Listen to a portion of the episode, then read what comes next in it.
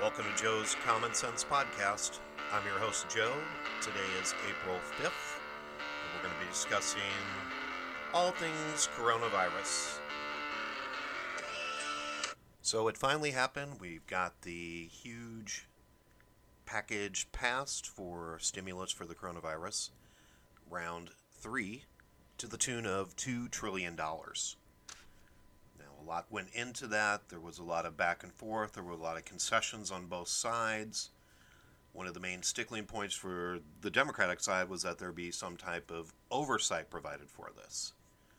So, in the agreement in the stimulus package, they agreed to a special inspector general to be appointed for coronavirus pandemic relief. And they also asked for a five person panel be appointed by Congress. So basically, anybody can be, any congressman or senator could be in that five person panel. And the inspector general will report directly to the president or to Congress as a whole. And these were some of the demands that the Democrats were asking for, which were, of course, agreed to so we could get the stimulus package passed, as well as the wasteful 25 million to the JFK Kennedy Center for Arts, which as soon as they got the money, I don't know if you guys saw that, they turned around and they laid everybody off. So why did we waste 25 million dollars? That could have went for masks, it could have went for protective gear, it could have went for all the things, ventilators, it could have went for all these things the hospitals need right now.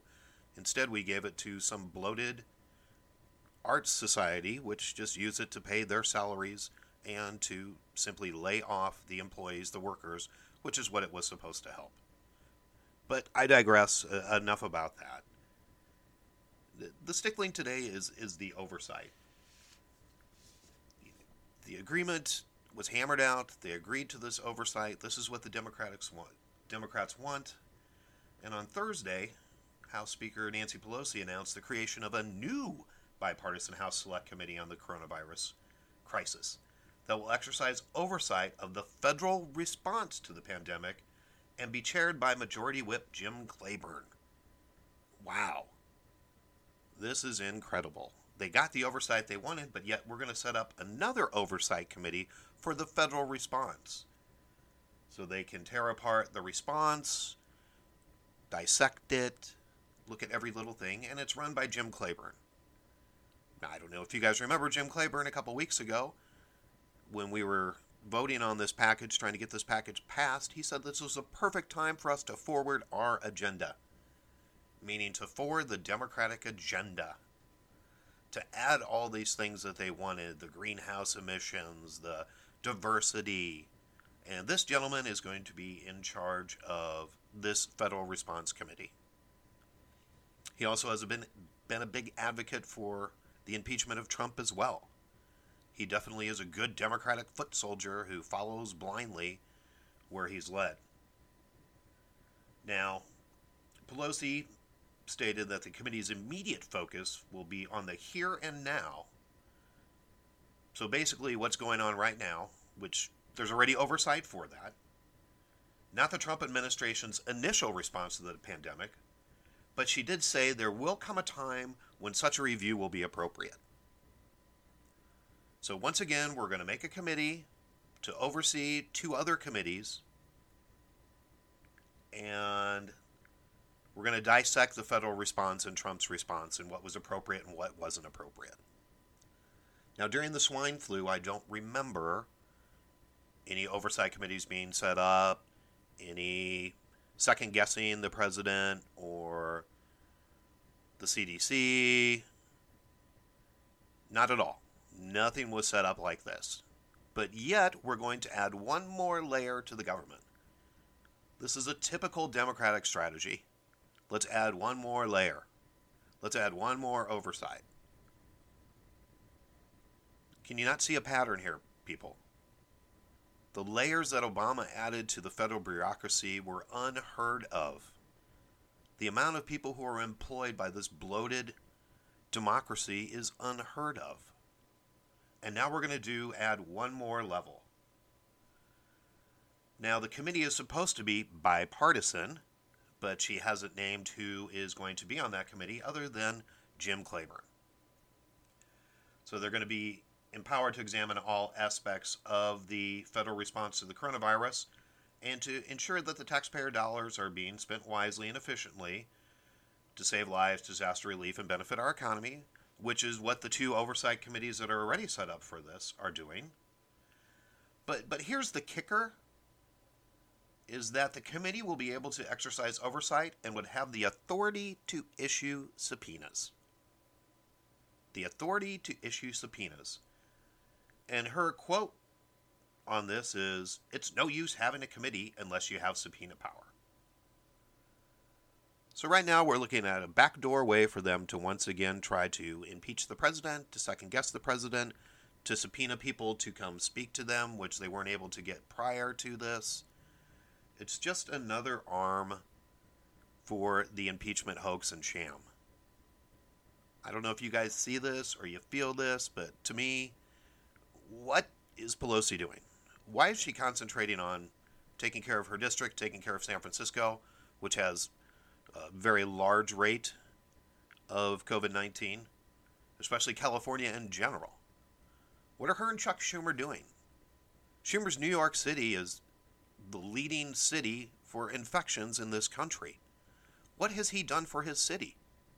Absolutely nothing. He stalled this plan, stalled the stimulus package, wanted to add all this stuff like a good little foot soldier for the Democratic mission to socialize the United States. But what has he done to help? Trump has been in contact with Cuomo. Trump, Trump has sent ventilators, he sent masks, he sent a U.S. Navy hospital ship. All these things he sent. What has Chuck Schumer done? Nothing. Once again, these politicians are doing absolutely nothing for the people they're elected to represent. To me, it's just pushing me closer and closer to we need term limits. We need these people who have been in office forever, who are making millions and millions of dollars from special interest groups and not representing us anymore, to be gone. The only way we're going to do that is to have a constitutional convention where we can convene two thirds of the states so we can bypass the federal government and amend the Constitution. If we can get two thirds of the states to agree to this, then we can have this put as a amendment to the Constitution without having to go through Washington. And we can start holding these people accountable. I'm tired of seeing these senators and congressmen do nothing for their constituencies. I'm talking both sides here. I'm not labeling either side on this. I think there's a lot of ineffectiveness in government on both sides. I think there's a lot of opportunities to become rich and bloated and powerful, and it's the allure of that that keeps people in Congress. I think the passion to serve the constituency, the passion to serve the people, has been lost for some time now. Our founding fathers used to be paid a per diem to be a member of Congress. They were only paid for the days they were there. That way, they had to maintain a business outside. They had to do other things. They had to be part of the real world. Whereas today's politicians probably couldn't even go to the grocery store or use an ATM card because they have no idea. They have no idea what you and I go through every day. So, to me, term limits are looking better than ever to get rid of this bloated government whose continual bickering is stonewalling the efforts for this country to become great again, to rise out of this crisis would rather politicize everything, would rather use the arm of the media to politicize everything. You know, the media has not been doing a very good job through this whole coronavirus saga, pandemic. CBS was caught using Italian hospital footage claiming that it was hospitals in New York City. Further frightening people in New York City, thinking that they wouldn't be able to get in the hospital and how crazy it was, yet they put that on the air, knowing well that it was not footage of New York City hospitals, to continue the scare tactics of the media. And we see this time and time again in these press conferences where they're trying to pit Dr. Fauci against Trump. They're trying to question he doesn't know what he's doing, and Dr. Fauci is simply saying, No, I know what I'm doing. This is how we need to proceed. This is how the committee's proceeding. This is what we're doing. But yet, these continual questions, these bait questions, where people just ask stupid questions and he calls them on it. He's now been called a, I believe, a, a racist and that he doesn't like powerful black women because of the way he treated uh, a reporter from CNN who asked a stupid question. It's just this continuous saga of labeling. You're a racist, you're a xenophobe, you're this, you're that. Where's the power in that anymore? There's absolutely zero. Anymore, if I prevent, present you facts and you don't agree with me, you attack me personally. That's on Facebook, that's in real life, that's person to person, that's in the government, that's in the newspaper.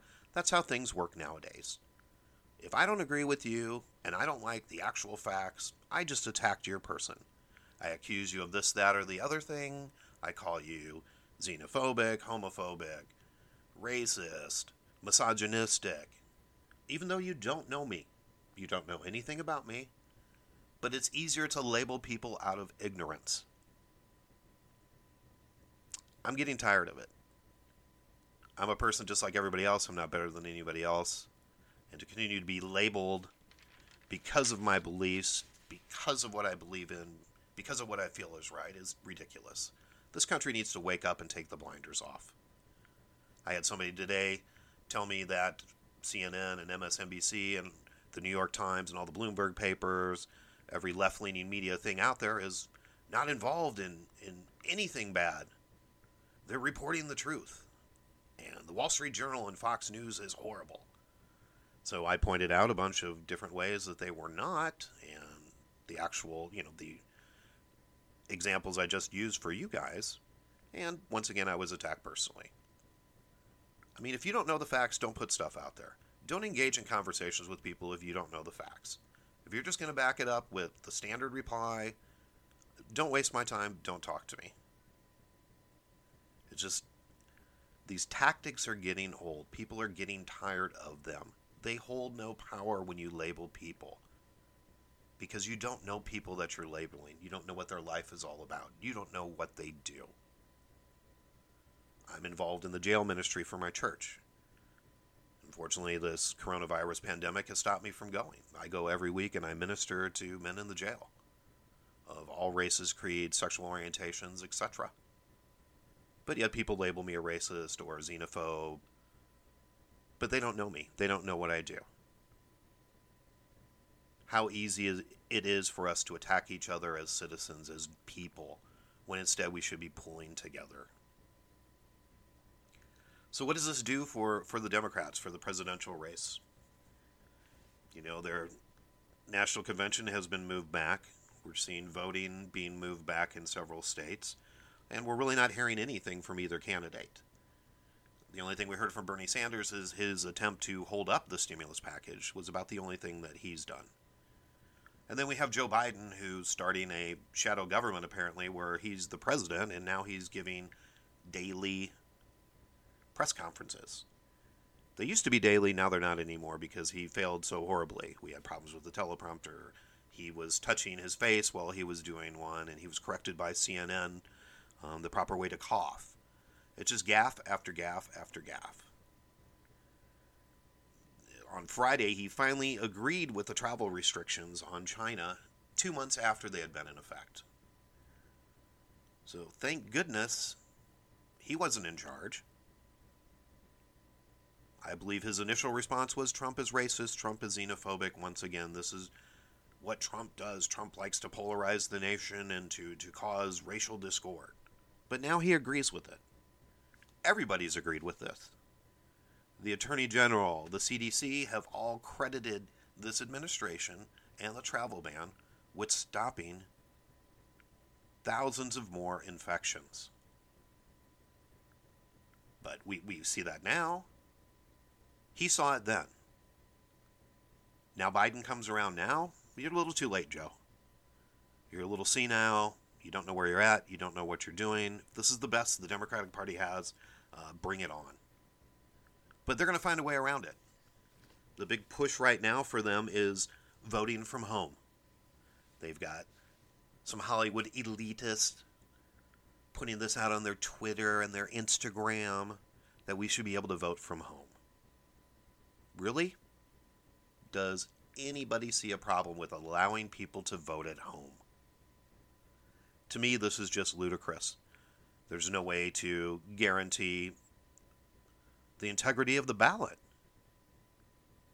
If you want to vote in this country, you need to present an ID showing that you're a citizen of this country, a driver's license, a state ID.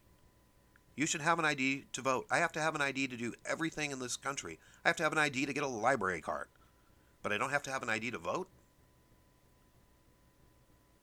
This is just going to cause rampant voter fraud, and this is what the Democrats want.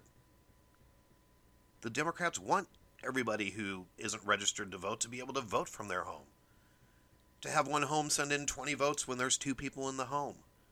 No one will ever know. No one will be ever really able to confirm these votes as being true. To me, that's scary. That's scary that we want to push to this for we're so open with our democracy where we simply just don't care anymore. We're so willing to give in to this, that, and the other thing to allow whatever to happen and to not stand for any values at all. Our founding fathers have to be turning over in their grave. This is not the America they envisioned. This is not the America I envision. As a constitutional conservative, it's frightening. Do we really want to become socialistic? Do we really want to give in to everybody's everything? Do we really want federal government intruding into our personal lives as much as the Democrats want? Intruding into corporate life, intruding into entrepreneurship, stifling the economy, stifling growth, stifling innovation. Is that what we really want? Because coming out of this coronavirus, it's going to be a new country entrepreneurs are going to be able to restart the economy. I see a lot of new companies that could be starting up out of this. And that's what's going to drive this economy American spirit and ingenuity. We will rise above this. We are better than this. Wave to your neighbor across the street. Say hi to people. Let's start being nice to each other. This is a redo for our country. This is a redo for the world. Let's not screw this up this time. All right. Thank you for joining me today on Joe's Common Sense Podcast. Don't forget you can find me on Apple, Spotify, TuneIn, Alexa, iHeartRadio. And please go to my Facebook page, give me your comments, concerns, new topics. Have a great day.